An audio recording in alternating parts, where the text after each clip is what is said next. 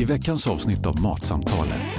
Vad händer om strömmen går i en stad under ett par, tre dygn? Åh, det är ju så här, det är ju så här de alviska lembas. Det här kallas för en flameless heater. Tänk astronautmat. Den ryms i princip i bhn.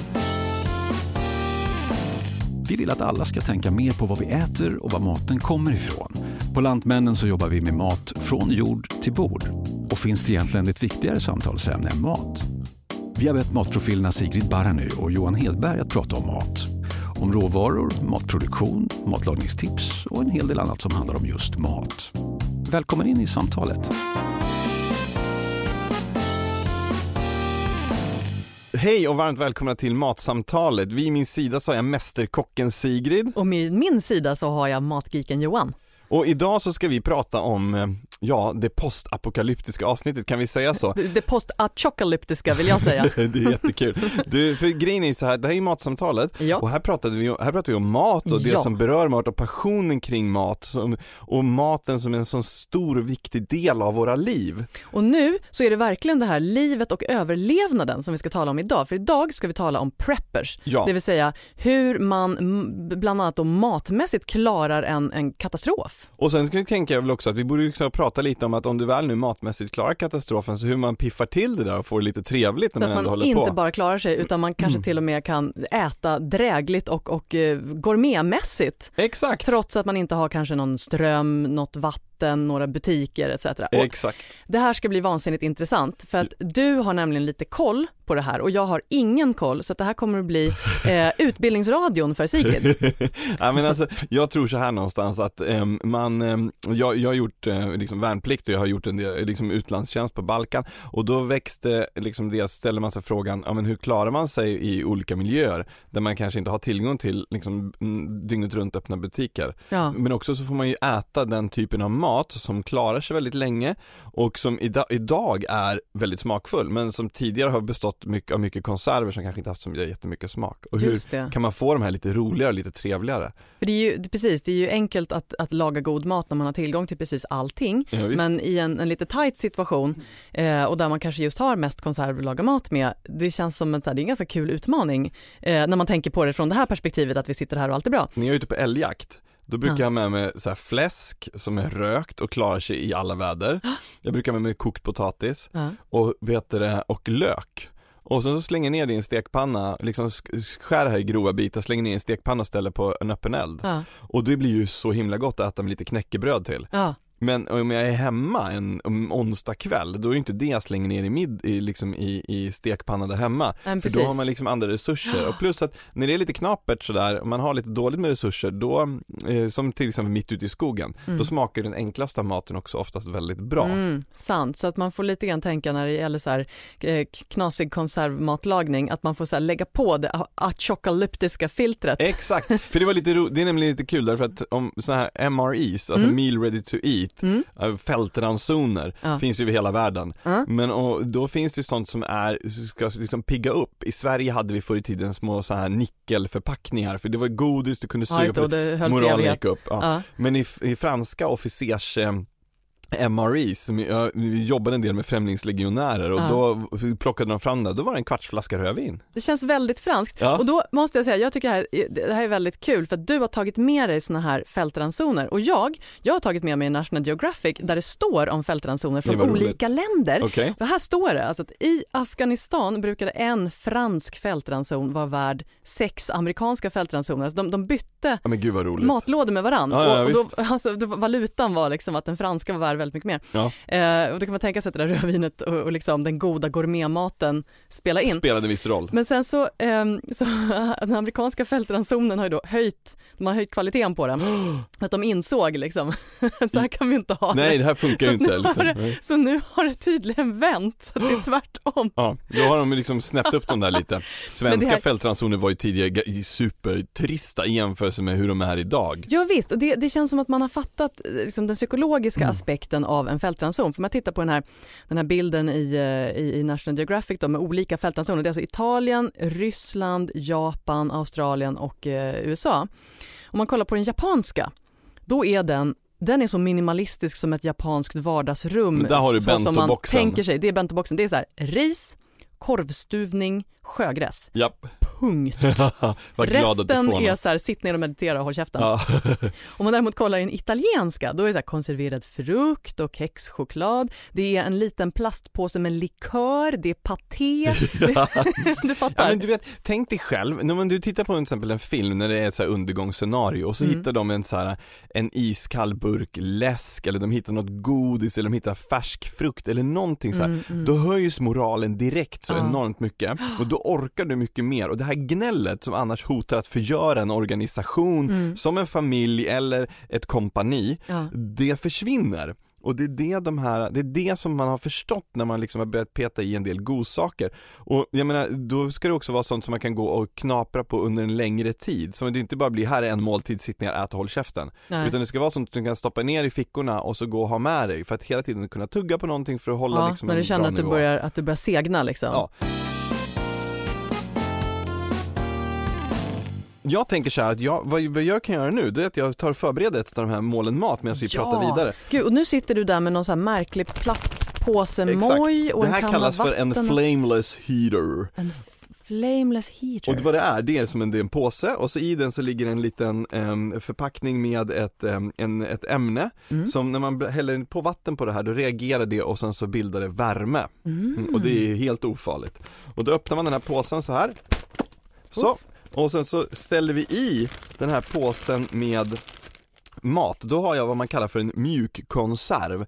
Det här är alltså som en påse med konserverad gryta. Det I känns alltså fallet ungefär så är det- som så här kattmats, en kattmatspåse. Nej typ. exakt, en kattmatspåse. Mm. Chicken massaman potato. Och det här kan då ätas kallt om det krisar. Mm. Det kan du ju inte med frystorkat. Eller när det kommer till frystorkat så är det väldigt populärt. Jag brukar med mig det upp när vi sticker ut på fjället och sådana saker. Men då måste man verkligen hälla i ordentligt mycket vatten och vänta de här antalet minuter Mm. så att det hinner suga åt sig. För annars så äter du det här och sen börjar det suga åt sig vätska i magen. Jaha, oh det vill man Ja, inte. så den här, den här mjukkonserven är schysst att den kan du bara liksom svepa i det direkt om det krisar. Mm, mm, mm. Ehm, och då, nu stoppar du ner mjukkonserven i, jag i- den här magiska påsen. I den här magiska påsen stoppar jag i mjukkonserven så här på ett lite snyggt sätt. Mm. Och så ser vi till att den här värmeutvecklande påsen ligger här bakom. Mm. Eller den här lilla sådär. Så, nu ser, nu ser, här ser helt normalt ut va? Helt normalt ut. Yes. Och då ser vi en markering där nere, ser du den?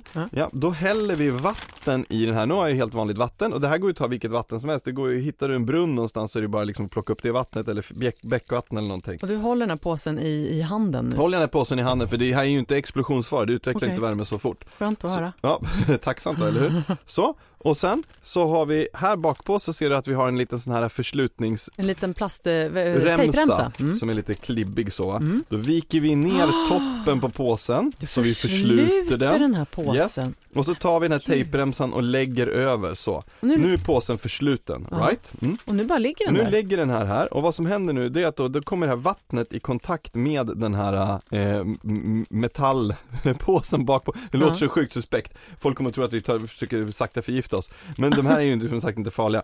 Och så låter vi den här ligga här och vad den här nu kommer göra, den här kommer bli varm och så kommer vi se att den här sväller upp lite och så kommer maten att bli varm. Men den behöver några minuter på sig. Oj, det kan vi- här är ju är jättemagiskt och konstigt. ej? Väldigt. Eh, sådär, yes. Du som har militärbakgrund, jag, Ja. jag förstår att det här är liksom relevant för dig, men, men liksom hur, hur ska jag tänka? Eh, jag som inte har någon sån här alls erfarenhet, hur, ska jag, hur, hur, klarar jag, hur klarar man sig bäst under en Ta katastrof? rygg på någon. Ta rygg på dig kan jag säga. Ja, nej men så, det är väl så här, jag tycker att sånt här är lite fascinerande. Eh, men, men det är egentligen bara att titta, vad har man hemma? Ja. Eh, jag tror ju inte att vi kommer att drabbas av en zombieapokalyps och gör vi det då vet jag fan om jag ens vill leva kvar i världen. Jag tror att vi kommer att drabbas av en zombieapokalyps. Jag borde väl egentligen börja förbereda för den nu då. Men grejen är så här att jag tänker bara, vad händer om strömmen går i en stad under ett par tre dygn Mm. och vi inte kan gå till butiken Mm. och handla därför att Mm. inga kassasystem funkar, inga kreditkort funkar. Mm. Eh, Du vet, eh, då måste man ju, det, finns ju ingenting, inget sätt att tillskansa sig mat på. Mm. Mm. Och vad gör man då? Då måste man börja se till vad man har hemma. Jag vet inte, hur länge måste man kunna klara sig själv? Alltså, jag har hört någon så här, alltså i 72 timmar ska man kunna klara sig själv Utan samhällets inblandning. och sen ska samhället liksom steppa in. Mm. Stämmer det? Ja, det kan jag inte svara på om jag ska vara helt ärlig, men jag vet någon som kan svara på det. Åh, upplys oss. För med oss på linjen finns Kristina Andersson från MSB, alltså Myndigheten för samhällsskydd och beredskap. Hej och välkommen till Matsamtalet Kristina. Kan du berätta bara lite kort om vem du är? Ja, jag jobbar då med det vi kallar för riskinformation eller riskkommunikation och det handlar alltså om hur vi informerar allmänheten om hot och risker i samhället och hur jag som individ kan förbereda mig inför de här hoten och riskerna ifall att de skulle bli verklighet. Men du, då väcker ju det direkt frågan, hur ska jag som individ förbereda mig? Ja, det finns ju ingen lag som säger att människor ska förbereda sig på ett specifikt sätt då, men det finns däremot rekommendationer för att den enskilde ska kunna hantera en, en svår påfrestning i samhället på så bra som möjligt. Uh, och, och, där handlar det om att man tänker efter utifrån sitt eget hushålls specifika behov. Alltså vi behöver mat och vi behöver vatten och inträffar det Eh, någonting som gör att samhällets normala service inte fungerar mitt i vintern, då behöver vi också kunna tillgodose vårt behov av värme. Ehm, så lite sådana allmänna rekommendationer och utifrån mitt hushålls specifika behov gör man klokt i att tänka igenom hur påverkas just jag och mina anhöriga av ett långvarigt elavbrott till exempel och, hur kan vi förbereda oss för att kunna hantera en sån situation så bra som möjligt. Mm. Strålande. Hur, vad, hur, ibland så hör vi ju pratas om liksom de här 72 timmars regeln. Kan du liksom, kan vi beröra det lite snabbt? Absolut, alltså 72 timmars regeln är ju som sagt var, det är ingen regel. Det har kanske blivit lite av en missuppfattning då, men, men från början är ju det här ett budskap som som faktiskt kommunerna har plockat direkt från informationskampanjer i framförallt USA och Kanada där man använder det vi kallar för 72 timmars budskapet då för att befolkningen ska ta ansvar för sin egen säkerhet i kriser och katastrofer och just då för att öka insikten om att hjälpen kommer inte att räcka till alla drabbade samtidigt i en samhällskris. Det, det är ett enkelt budskap och det fastnar men, men risken är ju kanske då att man sprider en missuppfattning att hjälpen faktiskt kommer då efter 72 timmar och det, så är ju inte fallet utan det där kan ju variera beroende på vilken typ av samhällskris vi ställs inför.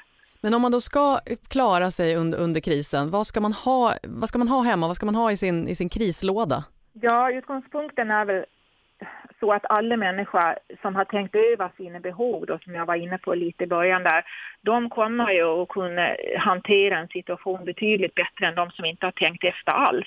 Mm. Och här kan man ju ha det här 72 timmars budskapet som en utgångspunkt bara för att underlätta planeringen lite. Mm. Alltså man tänker då utifrån hur, hur klarar sig jag och mitt hushåll och mina anhöriga?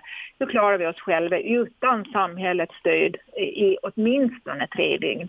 Mm. Eh, då, när det gäller mat, vatten, värme, kommunikation, information eh, och andra specifika behov. Har man småbarn, har man husdjur, Eh, har man någon som äter regelbundet medicin, ja då måste man se över de här specifika behoven och sen så att säga, packa dem symboliskt i sin krislåda eller åtminstone ha, dem, ha ett förråd av det som man då kan använda sig av när, när samhällets service inte fungerar som ja, vi är vana vid. Och om du skulle ge ett enda råd, en enda grej som är så här, det här ska alla, alla ha hemma för det allra viktigaste, vad skulle det vara? Då tänker jag att det är att man skriver ner sina telefonnummer på, eh, viktiga telefonnummer på en lapp, på en papperslapp alltså. Så att eh, går mobilnätet ner och den fasta telefonin går ner, då kommer vi inte i kontakt med våra anhöriga och eh, nära och kära. Och, eh, det är ju de som kommer att stå oss närmast vid en svår samhällspåfrestning och de behöver man komma i kontakt med. Men idag med, när vi är så vana vid att ha allting i vår mobil och så kan vi plötsligt inte använda den, då upptäcker vi att vi kan faktiskt inte telefonnumret till våra barn utan till eller till eh, andra släktingar och anhöriga. Så det tycker jag är ett bra tips. Ett väldigt oväntat tips men det kanske är det bästa vi har tagit upp under dagen här. Det var ju, aj, supertack. Du, tack så jättemycket Kristina Andersson på MSB för att vi fick möjligheten att prata med dig och eh, hur bra information du än har hoppas jag att vi aldrig, aldrig behöver, kommer att behöva behöva använda den. tack ja, snälla. det hoppas jag också. Tack så mycket. tack så jättemycket. Hej. Hej.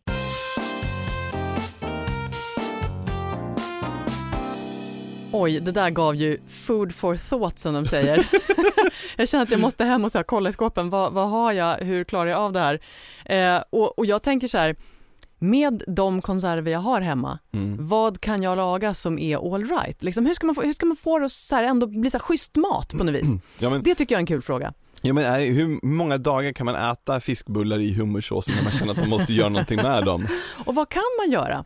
Vad kan- ja, Men okej, vet fiskbullar tork- i hummersås. Torkade kryddor Ja. går ju förvara i all oändlighet. De är billiga och de är enkla att liksom släppa med sig om man skulle behöva dra någonstans. Ja.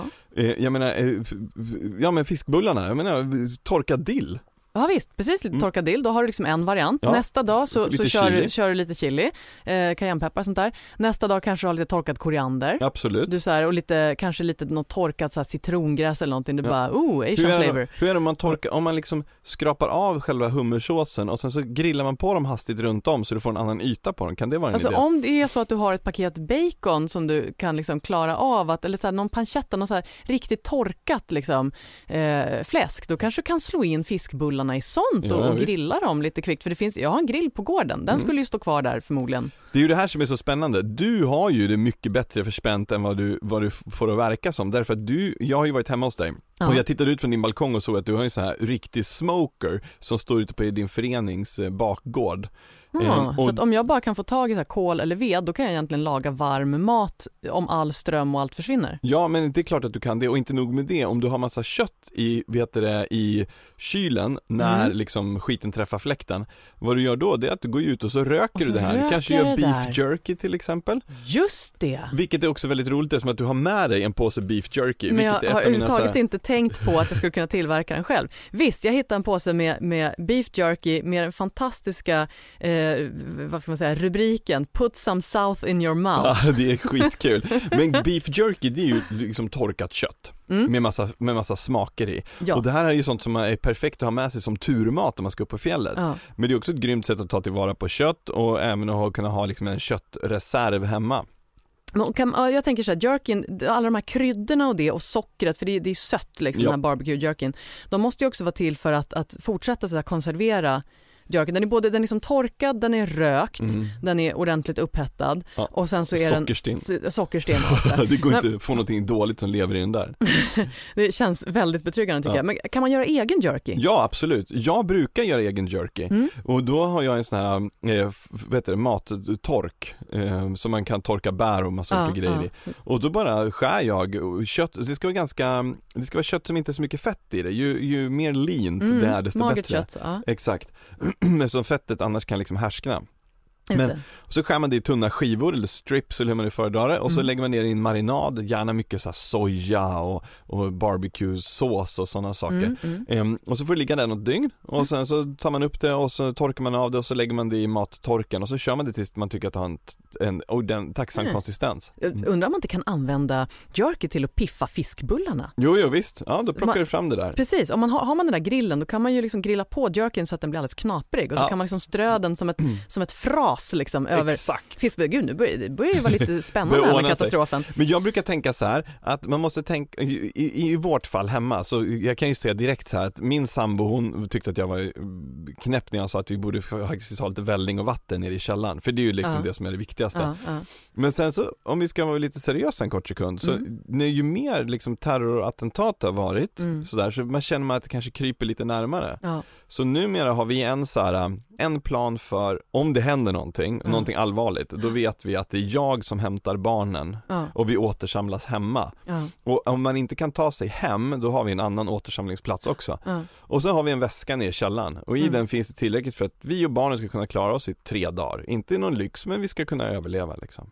Och det behöver inte vara så mycket mer än så. Alltså, jag känner, nu känner jag lite, så här, lite skam över att jag aldrig har tänkt på det här själv. Jag känner att det är faktiskt väldigt smart och att man kan inte kanske alltid utgå ifrån att eh, att allting kommer att funka omkring en och att samhällsfunktionerna och elen och allting, jag menar, det kan vara katastrof men det kan också vara säg elavbrott. Ja. Liksom.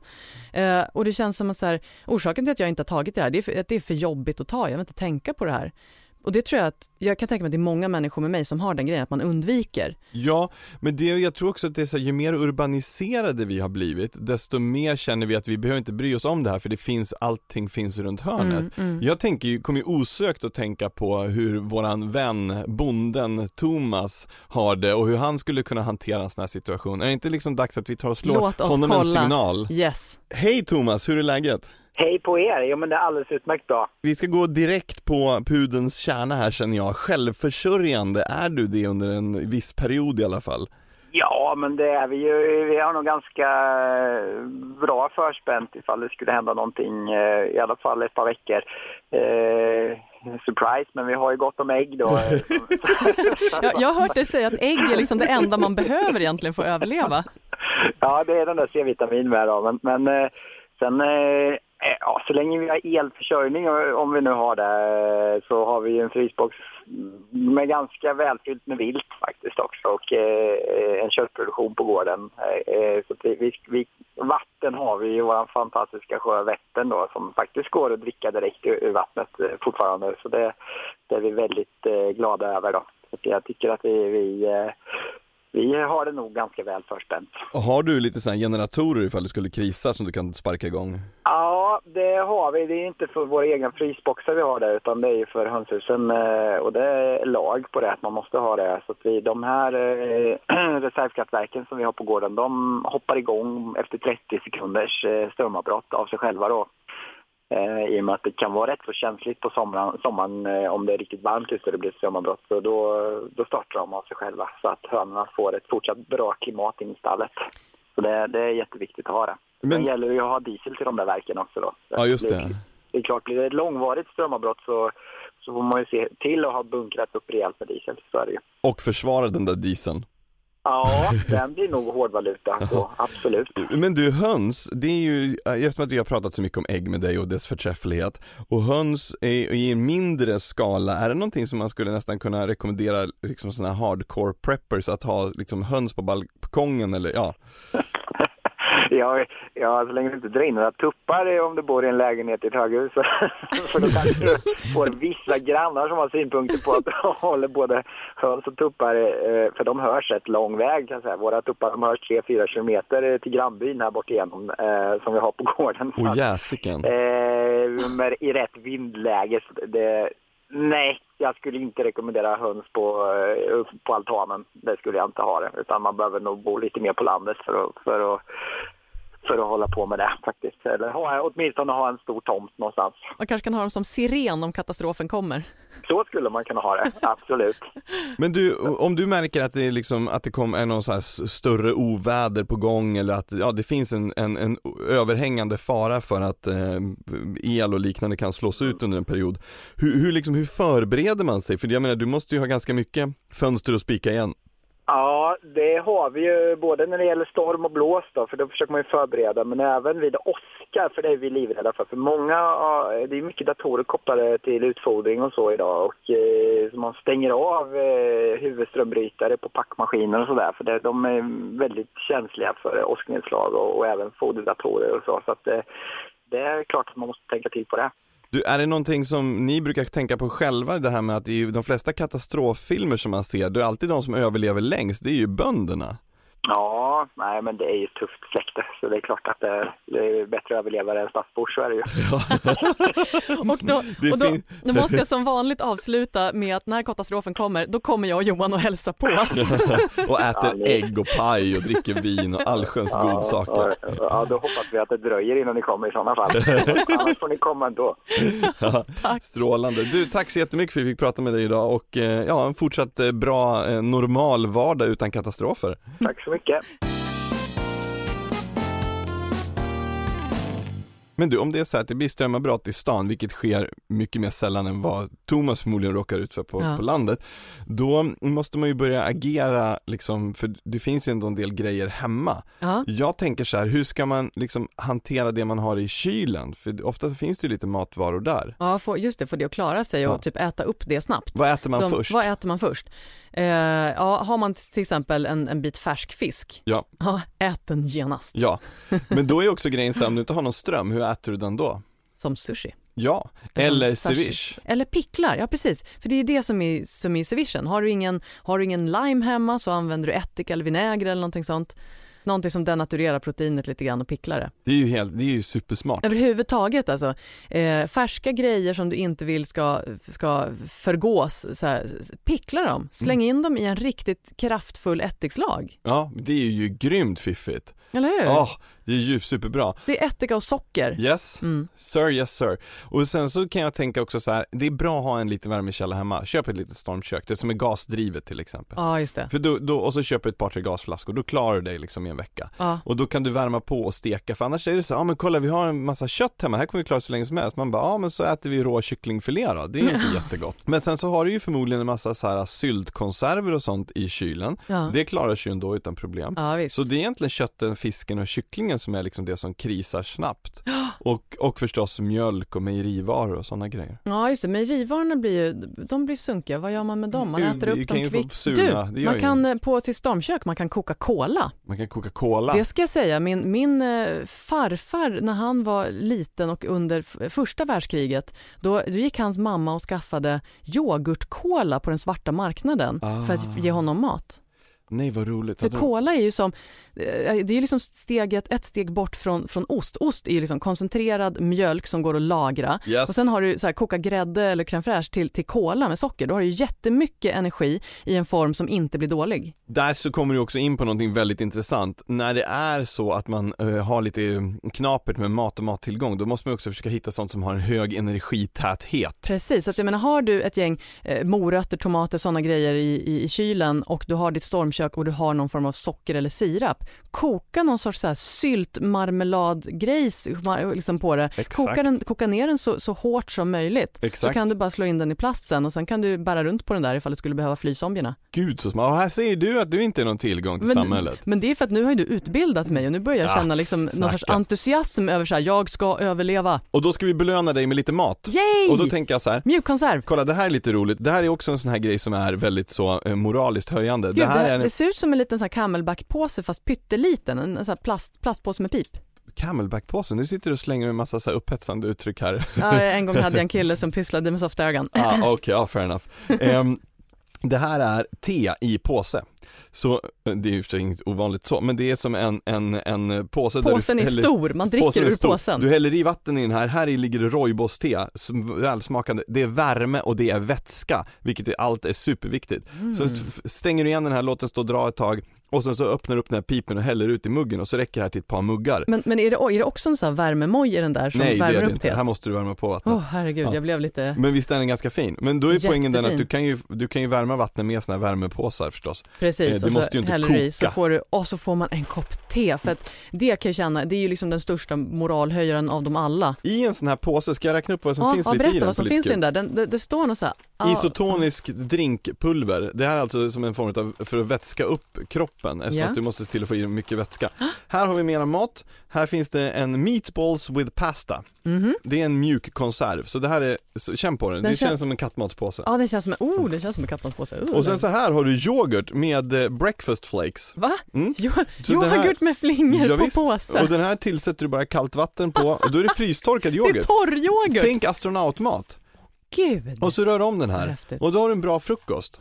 Mm. Eh, och sen så finns det lite andra roliga grejer. Det finns rostade och saltade jordnötter, Ja. chokladkaka, fint så här, ser hur militärt inslagen i brunt papper den här? ja, den ser jättetråkig ut. Nötkräm. Nötkräm! Ja, squeeze peanut butter. Så det här är alltså så här jordnötssmör. Just det, Eh. jordnötssmör känns ju också som en sån här bra grej att bära runt på eftersom det var så mycket- energi. desinficerande pads, lite, lite vad heter det, godisbitar, tabletter och förstås xylitol-tuggummi. Åh, för att avbryta syraattacken! Ja men också för att du ska inte känna att du går runt, jag menar om du inte har borstat tänderna på fyra dagar, då är det här som gör att du känner dig fräsch i munnen igen, vilket också skapar en känsla av välbehag. Kom ihåg att sköta den personliga hygienen, det är också väldigt viktigt för att du ska må bra. Nu är det dags att prova den här maten eller hur? Alltså jag är djupt imponerad. Ja, ge mig, ge mig eh, MRI-mat. Yes. Gimme, gimme, gimme some AMR. Alright, nu är den här påsen varm, är du beredd? Nu ska jag äta ur påsen. Yes. Så där, varsågod, akta den är riktigt Gud, varm. den är Ja, jättevarm. visst, den är jättevarm. Det är jättespeciellt. Okej, nu. Får inte glömma bort att det är vatten i den här påsen också. Och så kan du bara röra om lite i den för att få den att bli jämn varm. Ja, det är någon sån här kyckling potatis currygryta Vad här. luktar det? Gud, det luktar ju typ så här thai, ja det är thai-curry Ja, liksom. ja. Men, Mm. mm, mm, mm. Mm. Gud. Det går fullkomligt bra att äta. Ehm, vill du prova någonting mer? Ja, Eh, vi ska se vad vi har för någonting roligt du, här jag vill prova den här, den här knasiga grejen. Ja, det Som jag- här är ju jättehäftigt. Det här är någon så här, hoptryckt macka med någon form av soja kött i mitten Ja. och sen så är det någon så här hålla fräsch-påse som ligger tillsammans med mackan Yes. där det står så här do not eat. Vet du vad det där är i den där? Det är sån här silka gel Ja just det, så att och det är här. inte farligt att äta, men man brukar ändå skriva på att man inte ska äta det. Okej, den här, den här, det känns som en, så här, en pop-tart fast lite grim, Mm. the grim Det, pop-tart. det heter sötsur soja, eh, fullkornsbröd med någon sojagrej i. Mm. Eh, och det här är ju tanken att det här, en sån här, en sån här påse, då ska du klara i 24 timmar, det är ju Mm. över 4000 kalorier. Mm. Och då den här då som du äter, som är då frukosten, i en sån här per 100 gram så är det 310 kalorier och den där, så den där är 310 kalorier, det är en ganska bra frukost. Mycket protein, en hel del fibrer och mycket kolhydrat förstås och en del fett. Mm. Mm, jättekonstig. Ja, den ser ju Mm. bisarr Ja. ut. Det ser ut som en poptart, du har helt rätt Mm, i det är det. en poptart. Ja. Jag tror att den här fyllningen, det är med, det, den ska vara sötsyrlig som en marmelad Mm. fast det inte riktigt är det så att man undrar så här, är det här, ska det här vara liksom saltmat eller sötmat? Ja, den, den, var, den var skum. Mm. Men jag tänker att när man springer för livet från zombierna så Mm. kommer man inte att bry sig om just det. Kolla hur smart förpackad den här är. Om man tittar ur ett sånt här eh, söndagsbrunch på The Ritz så är det inte jättepetsande. Men att kunna peta ner en sån här i benfickan på sina liksom Lundhagsbrallor Mm. och sen så löpa, då vet du att det här klarar man sig i värsta fall så räcker det här, den här klarar ju på Den ryms i dygn. och du- princip i bhn. Ja, ja visst, lätt. Och sen så här, här är en annan kul grej. Det här är då eh, havrekex. Mm. Eh, för de som har gjort värnplikten i Sverige så kommer man ihåg de här pansarkexen. Det var också som en hel eh, dygnsranson i en kexförpackning. Åh, Och det- det, och det var det är typ så såna de alviska lembas, nu börjar vi prata Exakt, fantasy, då är jag Exakt. med. Så du vet när vi tittar på Sagan om ringen och de får det här lembasbrödet som Mm, de slåss om på berget. Mm. Då är det liksom svenska pansarkexen. Och det här är en, här är en uppdaterad version utav dem som är då ett havrekex. Men det här är tillsammans med lite statlig leverpastej på är ju galet gott. Gud, det känns så här sjukt energitätt. Ja, det är ju det som är grejen. Det känns som att tugga på liksom så här em, socker, spannmål och lite betong. Det känns som att, ja jag får verkligen den här, jag skulle kunna gå hela natten på det här Ja. kexet. Eh, men du gillar, väl- här har vi ju en annan gammal klassiker som jag tror att du uppskattar eh, och jag pratar förstås om den berömda, eh, här, nötkrämen. Nötkrämen, Mm. god sak till småkaksbak. Exakt! Vet du, när jag var liten en gång, eller när jag var liten, när jag flyttat hemifrån och pluggade, då fick jag, köpte jag en nötkrämspåse, det var ett, ett hårstrå i. Och då ringde de och sa så här, du det är ett hårstrå i min, och det är ingen big deal egentligen. De bara, vi skickar direkt nytt. Och då kom det en hel, på, en sån här kartong med nötkräm. Du vet, jag höll på, det var ju som att jag hade hittat en helige graal. Åh herregud, du kunde öva så här gyttjebrottning i nötkräm. Alltså jag levde på den här nötkrämen, jag vet inte hur länge. Herregud. Men kolla, sen är det också så här lite roligt att här ute finns det då också eh, snabbkaffe förstås vid sidan om så det blir Den lättåtkomligt. moralhöjande kaffekoppen. Exakt. Och så lite karameller.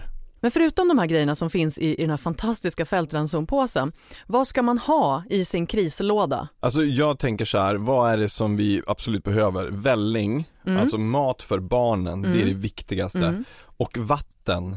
Mm. Jag vet någon här familj som har som grej att om strömmen går hemma då fyller de badkaret med vatten på en gång för det är Så lika finns det bra. alltid, så finns det Ja. vatten. Ja. Men köp hem några vet såna här sexpack med petflaskor med eh, stilla vatten och ha nere i källarförrådet liksom, det räcker. Ja. Och sen så så tänker jag att man behöver sånt som är energitätt. Ja. Russin är ju väldigt bra om än väldigt så Och, kort. det, och där har lite C-vitamin också. Precis, vilket är jätteviktigt. Mm. Eh, och sen så typ några såna här, eh, lite så här färdigmat. Men, eh, och sen så värmekälla. Ja. För jag menar, går strömmen på vintern, det tar inte många dagar när ditt flerbostadshus är helt utkylt och du Nej. behöver någon form av värmekälla som du kanske också kan laga mat på. Ja. Så kan man stänga av alla rum utom ett och bo i ett rum tillsammans. Liksom. Mm. Och sen så, någonting som jag tycker är väldigt viktigt, det är också så hygienartiklar. Det kan verka så fånigt att du ska kunna ha med en tandborste och tandkräm, men det gör så väldigt mycket för att du ska må lite bättre psykiskt och då orkar du också mer. just det. Och så lite typ baby wipes eller någonting. Så Ja, att man kan exakt. så här, Ja, visst. rengöra sig I- var som helst, Ja men i vårt helst. fall så är det ju blöjor och baby wipes måste ju med därför att liksom annars så, annars så bara går ju det åt pipan liksom. Ja. Ehm, så, så lite beroende på, har man djur så se till att det finns hundmat eller kattmat. Ja, men nu har du gått igenom de här, de här basic-grejerna som, som man behöver för att överleva. Men vilka moralhöjare stoppar du i den här lådan? Alltså det här är väldigt enkelt, ett Ja. par flaskor champagne. Champagne? Yes. Ja men därför att jag tänker någonstans här, jag kan låta lite naiv, men om skiten träffar fläkten och världen går åt helsike eller att man, vi står inför jättestora problem i tre dagar. Mm. Vill man go out in flames eller vill man sakta tyna bort? Då är det skönt att på kvällskvisten när man sitter där runt den sprakande brasan halvvägs upp till stugan i Sälen och det är ett lugnt och tyst i skogarna och det är mörkt överallt, kunna få bara poppa upp en flaska champagne och känna sig lite civiliserad igen och må lite bra. Det är lite Marie Antoinette helt enkelt. Ja, Efter oss syndafloden, jag dricker ett sista glas champagne och sen pang sa världen. Yes, och barnen får hålla till godo med någon påse plopp. Vilket är lyx för dem. Men Sigrid, Ja. nu när vi har haft det här samtalet, vad Ja. skulle du säga är dina fem viktigaste saker? Ja, men då, jag tänker direkt så här, det jag har hemma som är både energitätt, lätt att ta med sig och humörhöjande, det är helkonserven med gåslever. Åh, bite me vad gott! Så att om vi träffas med våra respektive krislådor halvvägs upp till Sälen i den där fläcken av skogen som ännu inte brinner, Ja, då kan jag, kan jag få lite av din champagne, du kan få lite av min gåslever. och du kommer ha så här perfekt tempererad brie och så macarons och gåslever. vad, som, vad som bara helt ljuvligt. och så en liten speldosa som, Ja. som, som spelar någon, någon Ja. liten vacker låt liksom. Men du, då kan man ju tänka sig så här att om det nu händer någonting, då ses vi i marschallens skugga, väl förberedda och, och är om Och out with a bang. Exakt, och, men om världen mot all förmodan fortsätter att existera och fungera. Då så hörs vi nästa vecka. Tack så jättemycket för idag. Tack. Du har lyssnat på Matsamtalet med Sigrid Barany och Johan Hedberg i samarbete med Lantmännen. Matsamtalet görs av produktionsbolaget Munk.